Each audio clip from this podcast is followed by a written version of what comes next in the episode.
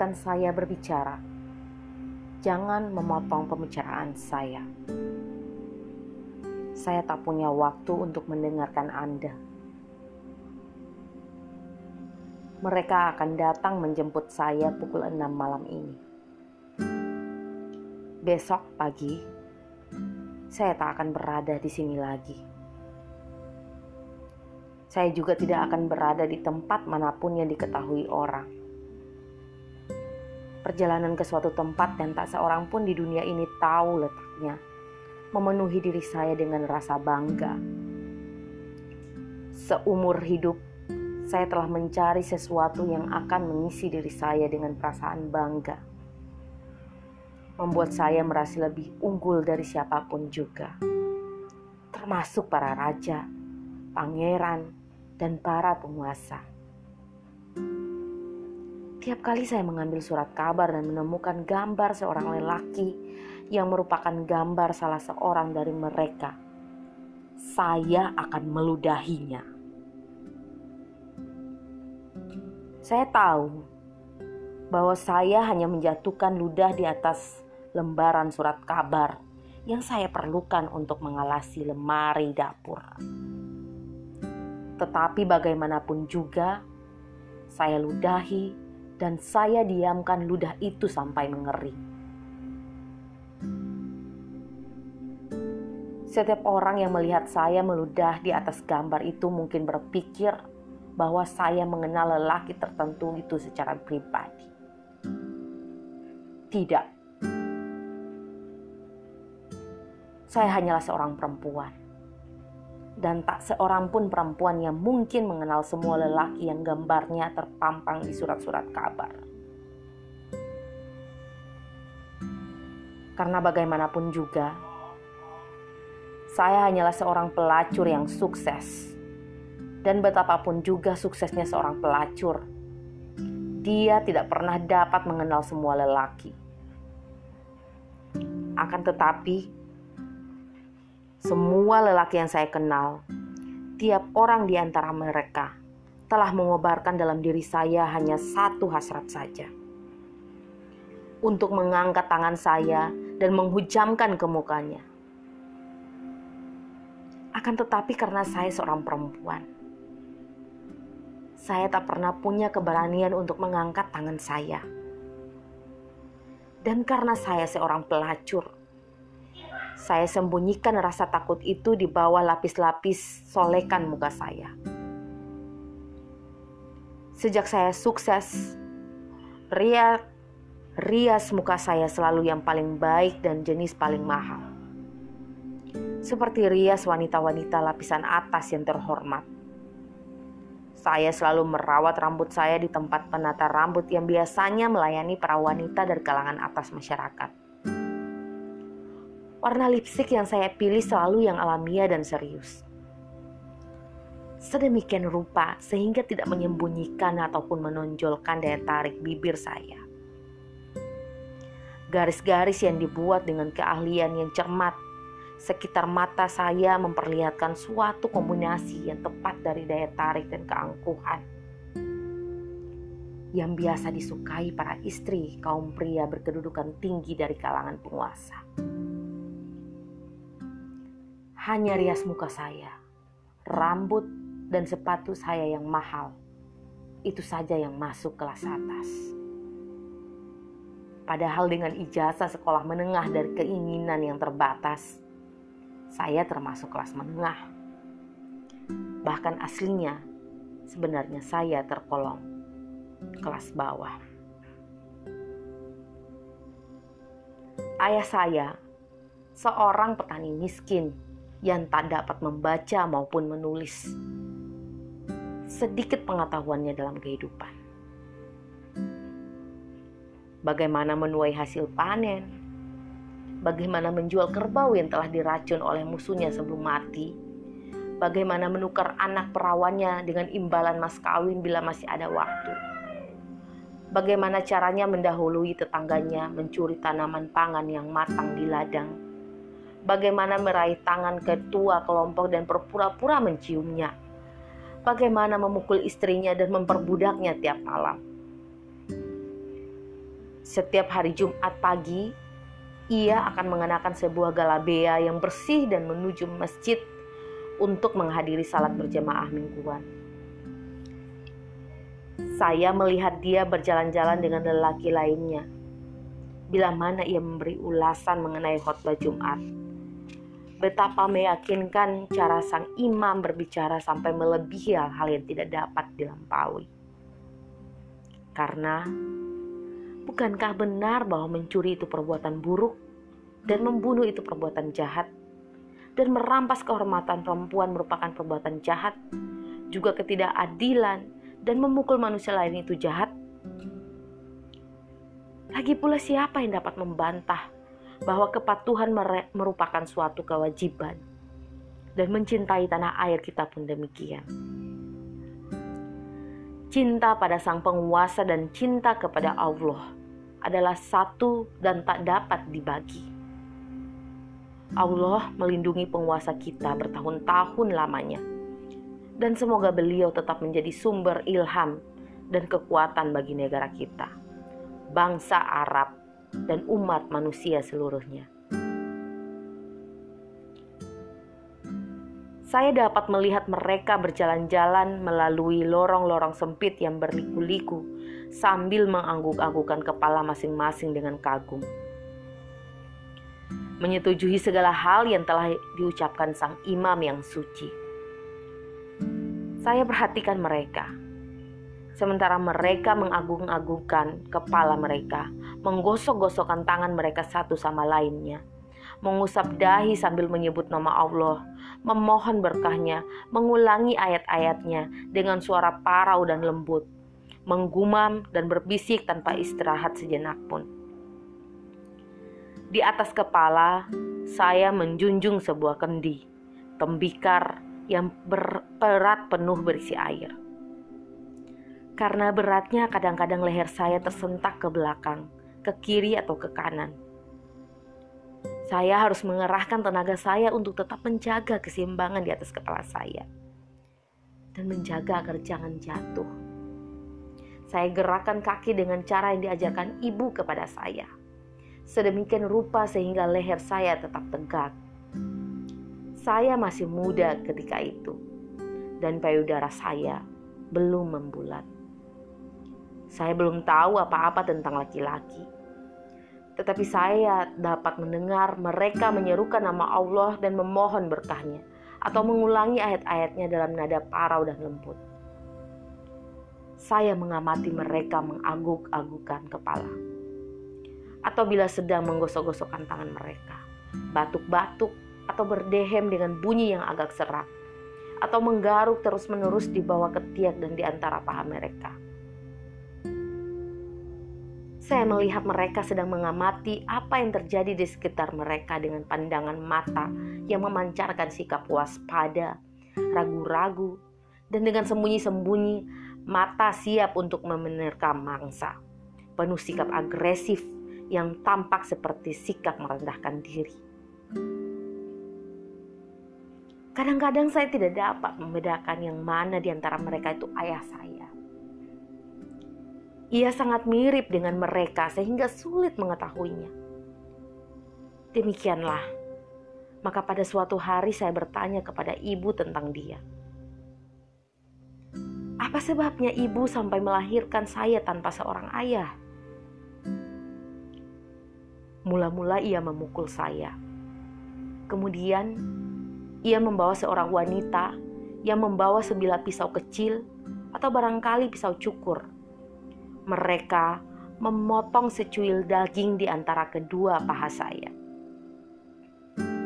Saya menangis semalam suntuk. Keesokan paginya, ibu tidak menyuruh saya ke ladang.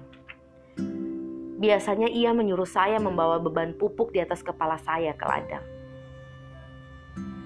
Saya lebih suka ke ladang daripada tinggal di rumah. Di sana, saya dapat bermain-main dengan kambing menaiki kincir air dan berenang dengan anak-anak lelaki di kali. Seorang anak lelaki kecil yang bernama Muhammad Dain biasanya mencubit saya dari bawah dan mengikuti saya ke sebuah teratak kecil yang terbuat dari batang-batang pohon jagung. Ia menyuruh saya tiduran di atas tumpukan jerami dan mengangkat galabea saya. Kami bermain-main menjadi pengantin perempuan dan pengantin laki-laki. Dari bagian tertentu tubuh saya, di bagian mana saya tidak tahu dengan pasti, timbul suatu perasaan nikmat luar biasa. Kemudian saya akan menutup mata dan meraba tempat itu dengan tangan saya. Pada saat menyentuhnya, saya menyadari bahwa perasaan itu telah saya rasakan sebelumnya Kemudian kami akan mulai bermain lagi sampai matahari terbenam. Dan kami dapat mendengar suara ayahnya memanggil-manggil namanya dari arah ladang yang berdekatan. Dan ia akan segera lari sambil berjanji akan datang lagi keesokan harinya. Tetapi ibu saya tidak menyuruh saya pergi ke ladang lagi. Sebelum matahari mulai muncul di langit, ia menyentuh bahu saya dengan kepalan tangannya sedemikian rupa, sehingga saya akan terbangun. Mengangkat kendi tembikar dan pergi untuk mengisinya dengan air. Sekembalinya, saya akan menyapu kandang ternak lalu membuat jajaran gumpalan kotoran yang saya jemur di sinar matahari. Pada hari membakar roti, saya akan membuat adonan tepung untuk membuat roti. Membuat adonan saya lakukan sambil berjongkok di lantai dengan palung dijepit di antara kedua paha saya. Secara teratur, saya angkat gumpalan yang kenyal itu ke atas dan membiarkannya jatuh kembali ke dalam palung. Panasnya tungku mengenai muka saya, menggosongkan ujung-ujung rambut saya. Galabea saya acap kali menggelosor sehingga paha saya terbuka. Tetapi tidak saya perhatikan. Sampai pada suatu saat, saya melihat tangan paman saya pelan-pelan bergerak dari balik buku yang sedang ia baca, menyentuh kaki saya. Saat berikutnya saya dapat merasakan tangan itu menjelajahi kaki saya sampai paha dengan gerakan yang menggemetaran dengan sangat berhati-hati.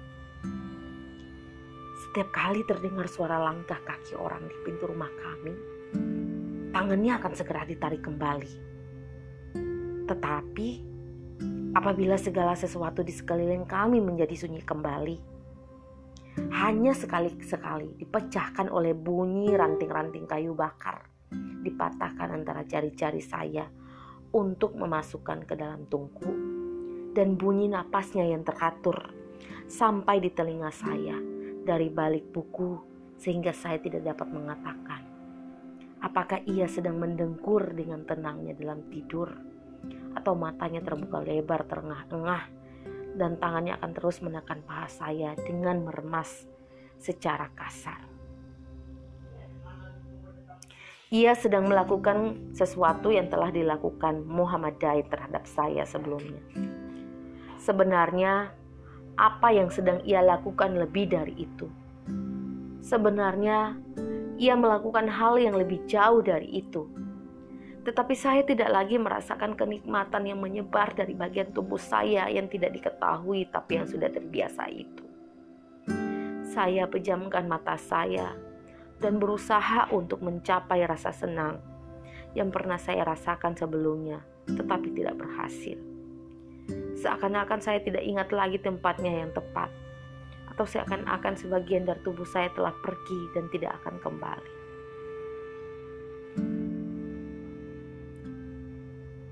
Paman saya tidak muda lagi. Ia jauh lebih tua dari saya. Ia sering bepergian ke Kairo seorang diri, belajar di El Azhar dan kuliah di saat saya masih seorang bocah kecil yang belum pandai membaca atau menulis. Paman akan menyuruh saya memegang sebuah kapur tulis dan menyuruh saya menulis di atas sebuah batu tulis. Alif, ba, jim, dal. Kadang-kadang ia menyuruh saya mengulang untuk menirukannya. Alif tak punya tanda apa-apa di atasnya. Ba diberi titik di bawahnya Jim diberi titik di tengahnya. Dal sama sekali tak punya apa-apa. Ia akan menganggukkan kepalanya ketika membaca sajak dari seribu sajak karya Ibnu Malik. Seakan-akan ia sedang membaca Al-Quran dan saya akan mengulang menyebutkan setiap huruf menirukannya dan menganggukkan kepala saya juga. Waktu musim liburan telah usai, paman akan menunggang keledai dan berangkatlah ia menuju stasiun kereta api Delta. Saya mengikutinya di belakang sambil membawa keranjang yang besar penuh dengan telur, keju, dan bermacam-macam roti, ditutup oleh buku-buku dan pakaiannya. Sepanjang perjalanan sampai tiba di stasiun kereta api, Paman tidak henti-hentinya menceritakan kepada saya tentang bilik tempat tinggalnya di ujung jalan Muhammad Ali di dekat benteng tentang El Azhar, lapangan Ataba, tram, orang-orang yang tinggal di Kairo. Pada saat-saat tertentu ia akan menyanyi dengan suara yang merdu. Badannya berlenggak-lenggok mengikuti irama gerakan keledai yang ditungganginya. Kubuang di kau bukan di laut lepas, tapi di tanah kering yang kau tinggalkan padaku. Kutukar di kau bukan dengan emas gemerlapan, tapi dengan jerami tak berharga kau jual padaku. Ah, malam-malamku yang panjang. Ah, mataku. Ah. Ketika paman naik ke atas kereta api dan mengucapkan selamat tinggal. Saya menangis dan merengek supaya dia membawa saya bersamanya ke Kairo. Tetapi paman bertanya, Apakah yang akan kau perbuat di Kairo Firdaus? Lalu saya menjawab, saya ingin ke El Azhar dan belajar seperti paman. Kemudian ia tertawa dan menjelaskan bahwa El Azhar hanya untuk kaum pria saja. Lalu saya menangis dan memegang tangannya, sementara kereta api mulai bergerak maju tetapi ia menarik tangannya dengan sekuat tenaga dan secara tiba-tiba sehingga saya jatuh tertelungkup. Maka saya kembali pulang dengan kepala tertunduk, merenungi bentuk jari kaki saya. Sambil di jalan desa, merenungi diri sendiri, sementara bermacam-macam pertanyaan berkecamuk di benak saya. Siapakah saya? Siapakah ayah saya? Apakah saya akan menghabiskan hidup saya dengan mengumpulkan kotoran ternak, menjunjung pupuk di atas kepala, membuat adonan tepung, dan memanggang roti? Kembali di rumah ayah, saya memandang dengan hampa pada tembok-tembok dari tanah liat. Bagaikan orang asing yang belum pernah masuk ke tempat ini, saya melihat sekeliling hampir-hampir keheranan. Seakan-akan saya tidak lahir di situ tetapi tiba-tiba terjatuh dari langit atau muncul entah dari mana dari dalam perut bumi. Menemukan diri saya di suatu tempat di mana saya tidak termasuk di rumah yang bukan milik saya. Lahir dari seorang ayah yang bukan ayah saya, dan dari seorang ibu yang bukan ibu saya. Apakah itu karena cerita paman tentang kota Kairo, tentang rakyat penghuni kota itu yang telah mengubah saya? Apakah saya benar-benar anak perempuan ibu saya? Apakah ibu saya seorang yang lain pula? Apakah saya dilahirkan sebagai anak ibu saya dan berubah menjadi seorang yang lain? Ataukah ibu saya telah mengubah dirinya menjadi seorang perempuan lain yang sangat mirip dengannya? Sehingga saya tidak dapat melihat perbedaannya. Saya berusaha untuk mengingat kembali bagaimana rupa ibu saya ketika pertama kali saya melihatnya. Saya dapat mengingat dua mata Khususnya saya dapat mengingat matanya. Saya tidak dapat melukiskan warna atau bentuk matanya. Itu adalah mata yang saya pandang. Itu adalah mata yang sedang mengamati saya, sekalipun saya menghilang dari pandangannya. Mata itu dapat melihat saya dan membuntuti saya ke mana pun saya pergi. Sehingga bila saya tertati-tati ketika belajar jalan, mata itu akan menahan saya. Setiap kali saya berusaha untuk jalan, Saya terjatuh. Suatu kekuatan seakan-akan mendorong saya dari belakang sehingga jatuh ke depan. Atau suatu beban dari depan seakan-akan bersandar pada tubuh saya sehingga saya jatuh ke belakang. Sesuatu seperti tekanan udara yang ingin merembukan saya. Sesuatu seperti daya tarik bumi yang berusaha untuk menelan saya masuk ke dalamnya. Dan di tengah-tengahnya di situlah saya berada. Berjuang menegangkan lengan dan kaki saya dalam usaha untuk berdiri tegak. Tetapi saya tetap jatuh, terpukul oleh kekuatan yang saling bertentangan, yang tetap mendorong saya ke jurusan yang berbeda-beda bagaikan sebuah benda yang tenggelam di lautan tanpa batas, tanpa pantai, dan tanpa dasar, dihempas air bila ia mulai tenggelam, dan diterjang angin bila mulai mengembang. Senantiasa tenggelam dan timbul, tenggelam dan timbul antara laut dan langit tanpa sesuatu untuk pegangan kecuali kedua mata itu. Dua mata itu yang saya pegang erat-erat dengan sekuat tenaga saya Dua mata itu saja yang seakan-akan dapat menahan saya. Sampai detik ini saya tak tahu apakah kedua mata itu terbuka lebar atau sipit. Juga tak dapat saya ingat apakah mata itu dikelilingi bulu mata atau tidak. Yang saya ingat hanyalah dua buah cincin yang teramat putih di sekitar dua lingkaran yang hitam. Saya hanya cukup melihat ke dalamnya. Maka yang putih menjadi lebih putih dan yang hitam semakin hitam.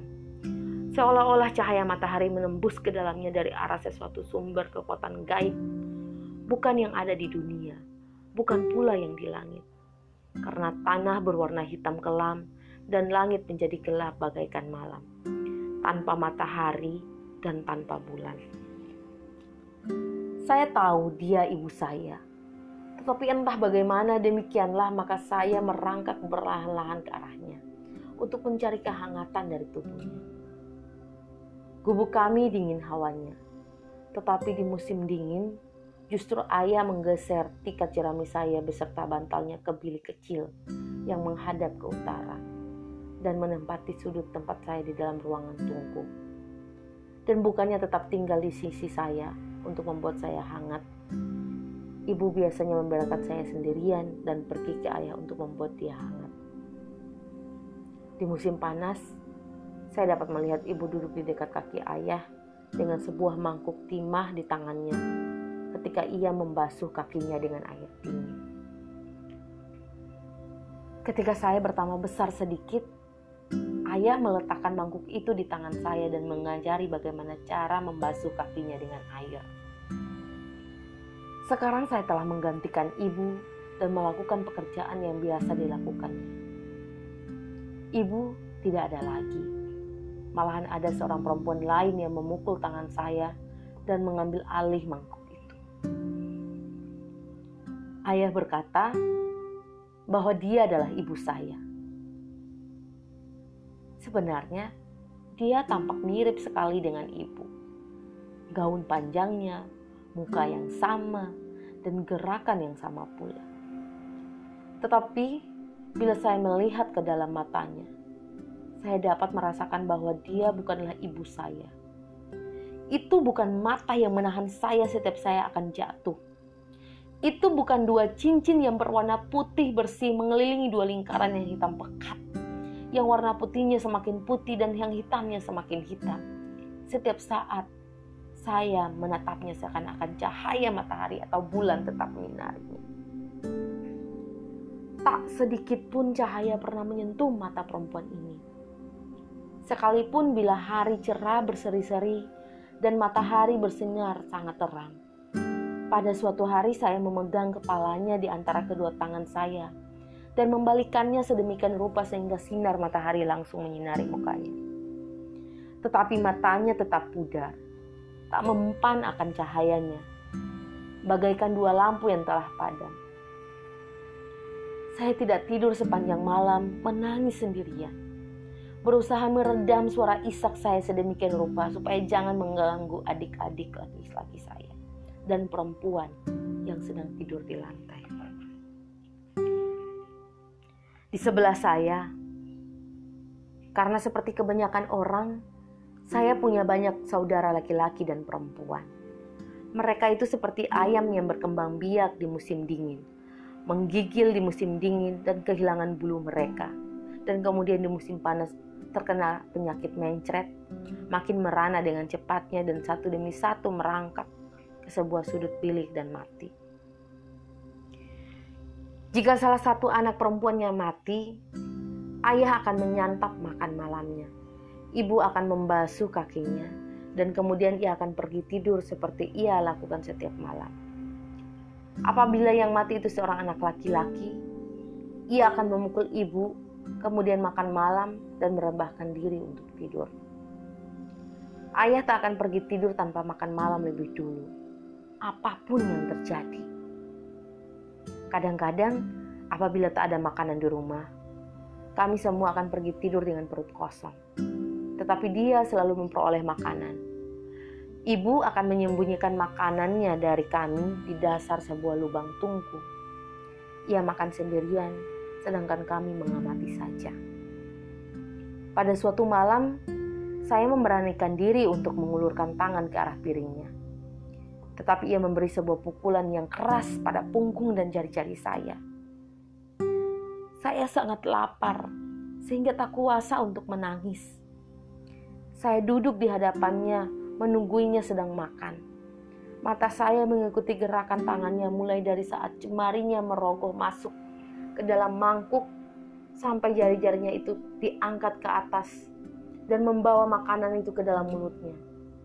Mulutnya seperti mulut seekor unta dengan lubang yang lebar dan tulang rahang yang lebar pula. Rahang atasnya menaikkan rahang bawah dengan suara gilasan nyaring dan mengunyah setiap butir demikian rapinya sehingga kami dapat mendengarkan gesekan-gesekan giginya satu sama lain. Lidahnya tetap berputar-putar dalam rongga mulutnya seperti sedang mengunyah. Diulurkannya sesekali untuk menjilati sisa-sisa makanan yang tertempel pada bibirnya atau terjatuh pada dagunya. Pada waktu ia selesai makan, Ibu membawakan segelas air kepadanya. Diminumnya air itu, kemudian bersendawa dengan suara nyaring, mengeluarkan hawa dari mulut atau perutnya dengan suara yang panjang-panjang.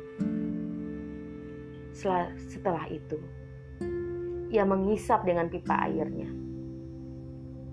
Mengisi ruangan di sekelilingnya dengan gumpalan asap yang tebal. Batuk-batuk, berhembus, dan bernapas dalam-dalam melalui mulut dan hidung. Setelah selesai mengisap pipanya, ia berbaring, maka saat kemudian gubuk kami akan bergetar dengan suara dengkur yang keras. Saya merasa ia bukanlah ayah saya. Tiada seorang pun yang mengatakan kepada saya dan saya sendiri pun tak tahu keadaan sebenarnya. Tetapi saya dapat merasakan jauh di lubuk hati saya, saya tidak bisa. Saya tidak membisikkan kepada siapa pun juga tetapi menyimpannya untuk diri sendiri. Setiap kali paman pulang untuk liburan musim panas, saya akan bergantung pada Galabeanya. Bila waktunya tiba, ia harus pergi meninggalkan kami dan meminta kepadanya untuk membawa saya pergi bersamanya. Paman lebih dekat dengan saya daripada ayah. Ia tidak begitu tua dan ia mengizinkan saya duduk di sampingnya dan melihat-lihat ke dalam bukunya. Ia mengajari saya huruf-huruf abjad dan setelah ayah meninggal, paman memasukkan saya ke sekolah dasar. Kemudian, ketika ibu meninggal, ia membawa saya ke Kairo.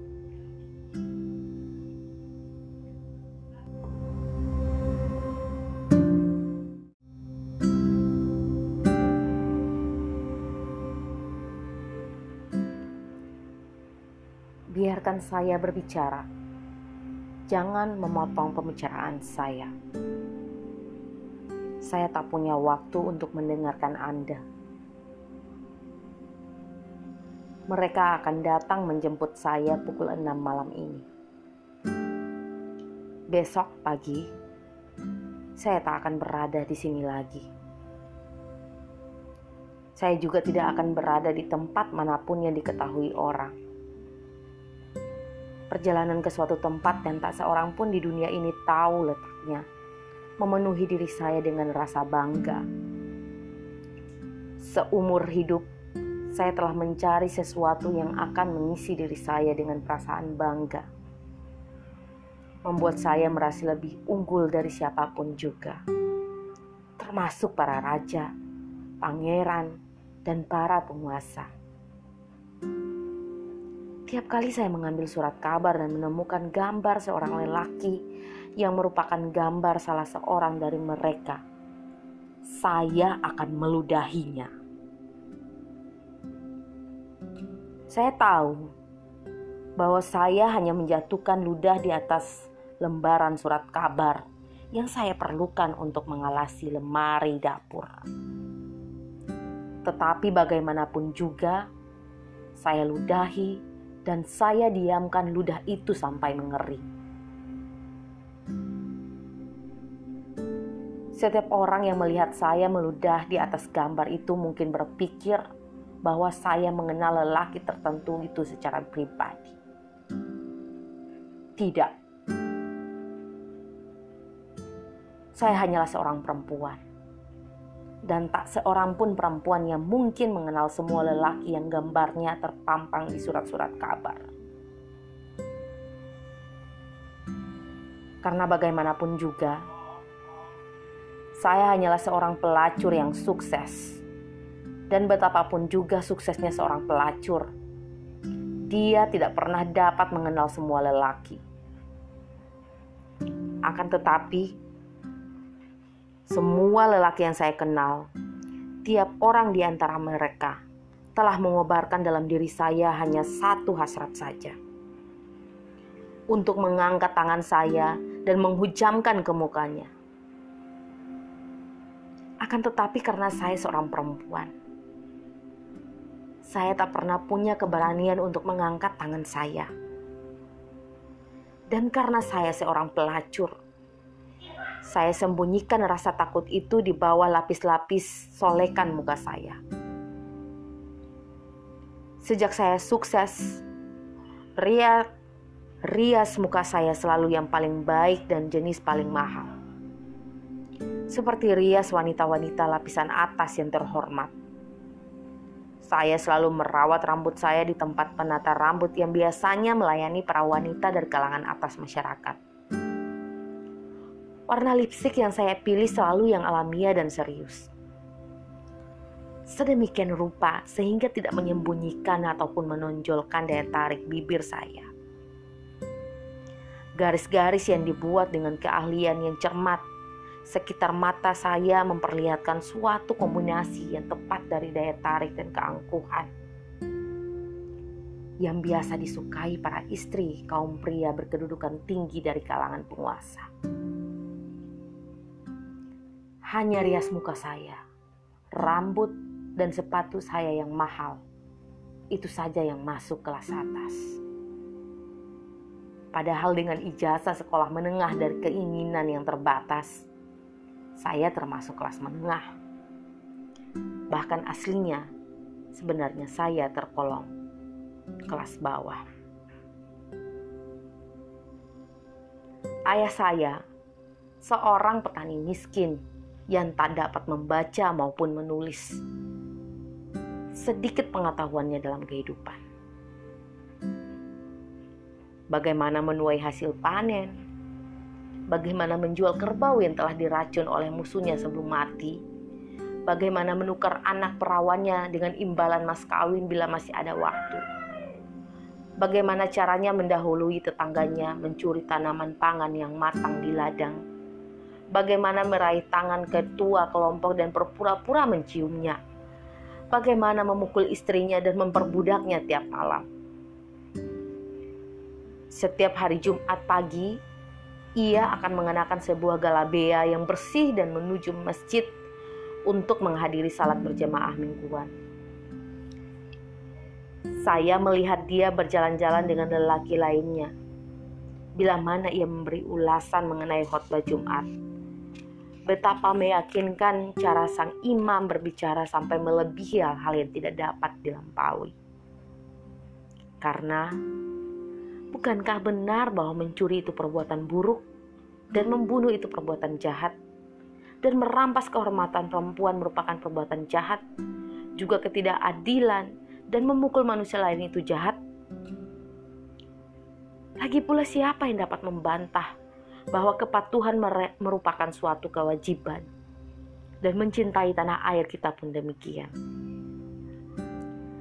Cinta pada sang penguasa dan cinta kepada Allah adalah satu dan tak dapat dibagi. Allah melindungi penguasa kita bertahun-tahun lamanya.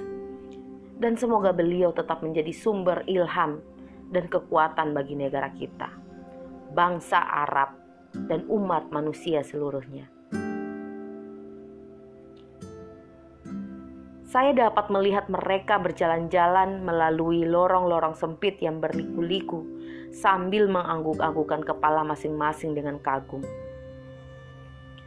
menyetujui segala hal yang telah diucapkan sang imam yang suci. Saya perhatikan mereka. Sementara mereka mengagung-agungkan kepala mereka, menggosok-gosokkan tangan mereka satu sama lainnya, mengusap dahi sambil menyebut nama Allah, memohon berkahnya, mengulangi ayat-ayatnya dengan suara parau dan lembut, menggumam dan berbisik tanpa istirahat sejenak pun. Di atas kepala, saya menjunjung sebuah kendi, tembikar yang berat penuh berisi air. Karena beratnya kadang-kadang leher saya tersentak ke belakang, ke kiri atau ke kanan. Saya harus mengerahkan tenaga saya untuk tetap menjaga keseimbangan di atas kepala saya dan menjaga agar jangan jatuh. Saya gerakkan kaki dengan cara yang diajarkan ibu kepada saya sedemikian rupa sehingga leher saya tetap tegak. Saya masih muda ketika itu, dan payudara saya belum membulat. Saya belum tahu apa-apa tentang laki-laki, tetapi saya dapat mendengar mereka menyerukan nama Allah dan memohon berkahnya, atau mengulangi ayat-ayatnya dalam nada parau dan lembut. Saya mengamati mereka mengaguk-agukkan kepala atau bila sedang menggosok-gosokkan tangan mereka, batuk-batuk atau berdehem dengan bunyi yang agak serak, atau menggaruk terus-menerus di bawah ketiak dan di antara paha mereka. Saya melihat mereka sedang mengamati apa yang terjadi di sekitar mereka dengan pandangan mata yang memancarkan sikap waspada, ragu-ragu, dan dengan sembunyi-sembunyi mata siap untuk memenerkam mangsa.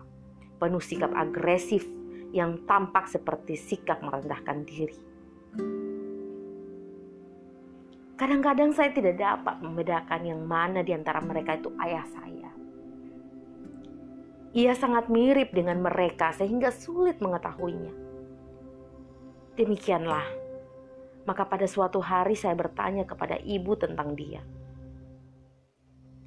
Apa sebabnya ibu sampai melahirkan saya tanpa seorang ayah? Mula-mula ia memukul saya. Kemudian ia membawa seorang wanita yang membawa sebilah pisau kecil atau barangkali pisau cukur. Mereka memotong secuil daging di antara kedua paha saya. Saya menangis semalam suntuk. Keesokan paginya, ibu tidak menyuruh saya ke ladang. Biasanya ia menyuruh saya membawa beban pupuk di atas kepala saya ke ladang. Saya lebih suka ke ladang daripada tinggal di rumah. Di sana, saya dapat bermain-main dengan kambing menaiki kincir air dan berenang dengan anak-anak lelaki di kali. Seorang anak lelaki kecil yang bernama Muhammad Dain biasanya mencubit saya dari bawah dan mengikuti saya ke sebuah teratak kecil yang terbuat dari batang-batang pohon jagung. Ia menyuruh saya tiduran di atas tumpukan jerami dan mengangkat galabea saya. Kami bermain-main menjadi pengantin perempuan dan pengantin laki-laki. Dari bagian tertentu tubuh saya, di bagian mana saya tidak tahu dengan pasti, timbul suatu perasaan nikmat luar biasa. Kemudian saya akan menutup mata dan meraba tempat itu dengan tangan saya. Pada saat menyentuhnya, saya menyadari bahwa perasaan itu telah saya rasakan sebelumnya. Kemudian kami akan mulai bermain lagi sampai matahari terbenam. Dan kami dapat mendengar suara ayahnya memanggil-manggil namanya dari arah ladang yang berdekatan. Dan ia akan segera lari sambil berjanji akan datang lagi keesokan harinya. Tetapi ibu saya tidak menyuruh saya pergi ke ladang lagi. Sebelum matahari mulai muncul di langit, ia menyentuh bahu saya dengan kepalan tangannya sedemikian rupa, sehingga saya akan terbangun. Mengangkat kendi tembikar dan pergi untuk mengisinya dengan air. Sekembalinya, saya akan menyapu kandang ternak lalu membuat jajaran gumpalan kotoran yang saya jemur di sinar matahari. Pada hari membakar roti, saya akan membuat adonan tepung untuk membuat roti. Membuat adonan saya lakukan sambil berjongkok di lantai dengan palung dijepit di antara kedua paha saya. Secara teratur, saya angkat gumpalan yang kenyal itu ke atas dan membiarkannya jatuh kembali ke dalam palung. Panasnya tungku mengenai muka saya, menggosongkan ujung-ujung rambut saya. Galabea saya acap kali menggelosor sehingga paha saya terbuka. Tetapi tidak saya perhatikan. Sampai pada suatu saat, saya melihat tangan paman saya pelan-pelan bergerak dari balik buku yang sedang ia baca, menyentuh kaki saya. Saat berikutnya saya dapat merasakan tangan itu menjelajahi kaki saya sampai paha dengan gerakan yang menggemetaran dengan sangat berhati-hati. Setiap kali terdengar suara langkah kaki orang di pintu rumah kami, tangannya akan segera ditarik kembali. Tetapi apabila segala sesuatu di sekeliling kami menjadi sunyi kembali, hanya sekali-sekali dipecahkan oleh bunyi ranting-ranting kayu bakar dipatahkan antara jari-jari saya untuk memasukkan ke dalam tungku dan bunyi napasnya yang teratur sampai di telinga saya dari balik buku sehingga saya tidak dapat mengatakan apakah ia sedang mendengkur dengan tenangnya dalam tidur atau matanya terbuka lebar terengah-engah dan tangannya akan terus menekan paha saya dengan meremas secara kasar. Ia sedang melakukan sesuatu yang telah dilakukan Muhammad Daid terhadap saya sebelumnya. Sebenarnya, apa yang sedang ia lakukan lebih dari itu. Sebenarnya, ia melakukan hal yang lebih jauh dari itu tetapi saya tidak lagi merasakan kenikmatan yang menyebar dari bagian tubuh saya yang tidak diketahui tapi yang sudah terbiasa itu. Saya pejamkan mata saya dan berusaha untuk mencapai rasa senang yang pernah saya rasakan sebelumnya, tetapi tidak berhasil. Seakan-akan saya tidak ingat lagi tempatnya yang tepat, atau seakan-akan sebagian dari tubuh saya telah pergi dan tidak akan kembali.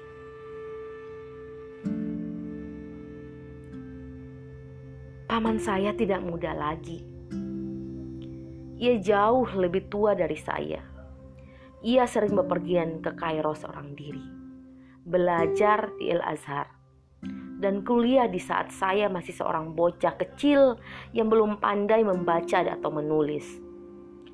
Paman akan menyuruh saya memegang sebuah kapur tulis dan menyuruh saya menulis di atas sebuah batu tulis. Alif, ba, Jim, Dal. Kadang-kadang ia menyuruh saya mengulang untuk menirukannya. Alif tak punya tanda apa-apa di atasnya. Ba diberi titik di bawahnya. Jim diberi titik di tengahnya. Dal sama sekali tak punya apa-apa. Ia akan menganggukkan kepalanya ketika membaca sajak dari seribu sajak karya Ibnu Malik. Seakan-akan ia sedang membaca Al-Quran dan saya akan mengulang menyebutkan setiap huruf menirukannya. dan menganggukkan kepala saya juga. Waktu musim liburan telah usai, paman akan menunggang keledai dan berangkatlah ia menuju stasiun kereta api Delta. Saya mengikutinya di belakang sambil membawa keranjang yang besar penuh dengan telur, keju, dan bermacam-macam roti, ditutup oleh buku-buku dan pakaiannya. Sepanjang perjalanan sampai tiba di stasiun kereta api, Paman tidak henti-hentinya menceritakan kepada saya tentang bilik tempat tinggalnya di ujung jalan Muhammad Ali di dekat benteng, tentang El Azhar, lapangan Ataba, tram, orang-orang yang tinggal di Kairo. Pada saat-saat tertentu ia akan menyanyi dengan suara yang merdu. Badannya berlenggak-lenggok mengikuti irama gerakan keledai yang ditungganginya. Kubuang di kau bukan di laut lepas, tapi di tanah kering yang kau tinggalkan padaku. Kutukar di kau bukan dengan emas gemerlapan, tapi dengan jerami tak berharga kau jual padaku. Ah, malam-malamku yang panjang. Ah, mataku. Ah. Ketika paman naik ke atas kereta api dan mengucapkan selamat tinggal. Saya menangis dan merengek supaya dia membawa saya bersamanya ke Kairo. Tetapi paman bertanya, apakah yang akan kau berbuat di Kairo Firdaus? Lalu saya menjawab, saya ingin ke El Azhar dan belajar seperti paman. Kemudian ia tertawa dan menjelaskan bahwa El Azhar hanya untuk kaum pria saja Lalu saya menangis dan memegang tangannya, sementara kereta api mulai bergerak maju. Tetapi ia menarik tangannya dengan sekuat tenaga dan secara tiba-tiba, sehingga saya jatuh tertelungkup. Maka saya kembali pulang dengan kepala tertunduk, merenungi bentuk jari kaki saya, sambil di jalan desa merenungi diri sendiri, sementara bermacam-macam pertanyaan berkecamuk di benak saya Siapakah saya? Siapakah ayah saya? Apakah saya akan menghabiskan hidup saya dengan mengumpulkan kotoran ternak, menjunjung pupuk di atas kepala, membuat adonan tepung, dan memanggang roti? Kembali di rumah ayah, saya memandang dengan hampa pada tembok-tembok dari tanah liat Bagaikan orang asing yang belum pernah masuk ke tempat ini, saya melihat sekeliling hampir-hampir keheranan. Seakan-akan saya tidak lahir di situ, tetapi tiba-tiba terjatuh dari langit atau muncul entah dari mana dari dalam perut bumi. Menemukan diri saya di suatu tempat di mana saya tidak termasuk di rumah yang bukan milik saya. Lahir dari seorang ayah yang bukan ayah saya, dan dari seorang ibu yang bukan ibu saya Apakah itu karena cerita paman tentang kota Kairo? Tentang rakyat penghuni kota itu yang telah mengubah saya? Apakah saya benar-benar anak perempuan ibu saya? Apakah ibu saya seorang yang lain pula? Apakah saya dilahirkan sebagai anak ibu saya dan berubah menjadi seorang yang lain? Ataukah ibu saya telah mengubah dirinya menjadi seorang perempuan lain yang sangat mirip dengannya? Sehingga saya tidak dapat melihat perbedaannya. Saya berusaha untuk mengingat kembali bagaimana rupa ibu saya ketika pertama kali saya melihatnya. Saya dapat mengingat dua mata. Khususnya saya dapat mengingat matanya. Saya tidak dapat melukiskan warna atau bentuk matanya. Itu adalah mata yang saya pandang. Itu adalah mata yang sedang mengamati saya, sekalipun saya menghilang dari pandangannya. Mata itu dapat melihat saya dan membuntuti saya ke mana pun saya pergi. Sehingga bila saya tertati-tati ketika belajar jalan, mata itu akan menahan saya. Setiap kali saya berusaha untuk jalan, saya terjatuh. Suatu kekuatan seakan-akan mendorong saya dari belakang sehingga jatuh ke depan. Atau suatu beban dari depan seakan-akan bersandar pada tubuh saya sehingga saya jatuh ke belakang. Sesuatu seperti tekanan udara yang ingin merembukan saya. Sesuatu seperti daya tarik bumi yang berusaha untuk menelan saya masuk ke dalamnya. Dan di tengah-tengahnya di situlah saya berada, berjuang menegangkan lengan dan kaki saya dalam usaha untuk berdiri tegak. Tetapi saya tetap jatuh, terpukul oleh kekuatan yang saling bertentangan, yang tetap mendorong saya ke jurusan yang berbeda-beda. Bagaikan sebuah benda yang tenggelam di lautan tanpa batas, tanpa pantai, dan tanpa dasar, dihempas air bila ia mulai tenggelam, dan diterjang angin bila mulai mengembang. Senantiasa tenggelam dan timbul, tenggelam dan timbul antara laut dan langit tanpa sesuatu untuk pegangan kecuali kedua mata itu. Dua mata itu yang saya pegang erat-erat dengan sekuat tenaga saya Dua mata itu saja yang seakan-akan dapat menahan saya. Sampai detik ini saya tak tahu apakah kedua mata itu terbuka lebar atau sipit. Juga tak dapat saya ingat apakah mata itu dikelilingi bulu mata atau tidak. Yang saya ingat hanyalah dua buah cincin yang teramat putih di sekitar dua lingkaran yang hitam. Saya hanya cukup melihat ke dalamnya. Maka yang putih menjadi lebih putih dan yang hitam semakin hitam. Seolah-olah cahaya matahari menembus ke dalamnya dari arah sesuatu sumber kekuatan gaib, bukan yang ada di dunia, bukan pula yang di langit.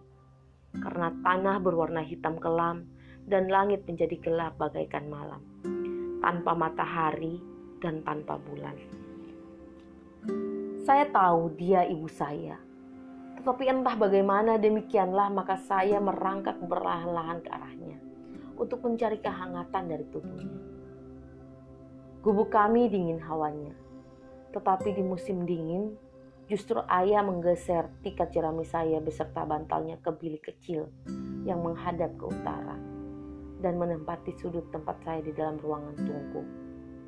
Dan bukannya tetap tinggal di sisi saya untuk membuat saya hangat, Ibu biasanya membelakang saya sendirian dan pergi ke ayah untuk membuat dia hangat. Di musim panas, saya dapat melihat ibu duduk di dekat kaki ayah dengan sebuah mangkuk timah di tangannya ketika ia membasuh kakinya dengan air dingin. Ketika saya bertambah besar sedikit, ayah meletakkan mangkuk itu di tangan saya dan mengajari bagaimana cara membasuh kakinya dengan air. Sekarang saya telah menggantikan ibu dan melakukan pekerjaan yang biasa dilakukannya.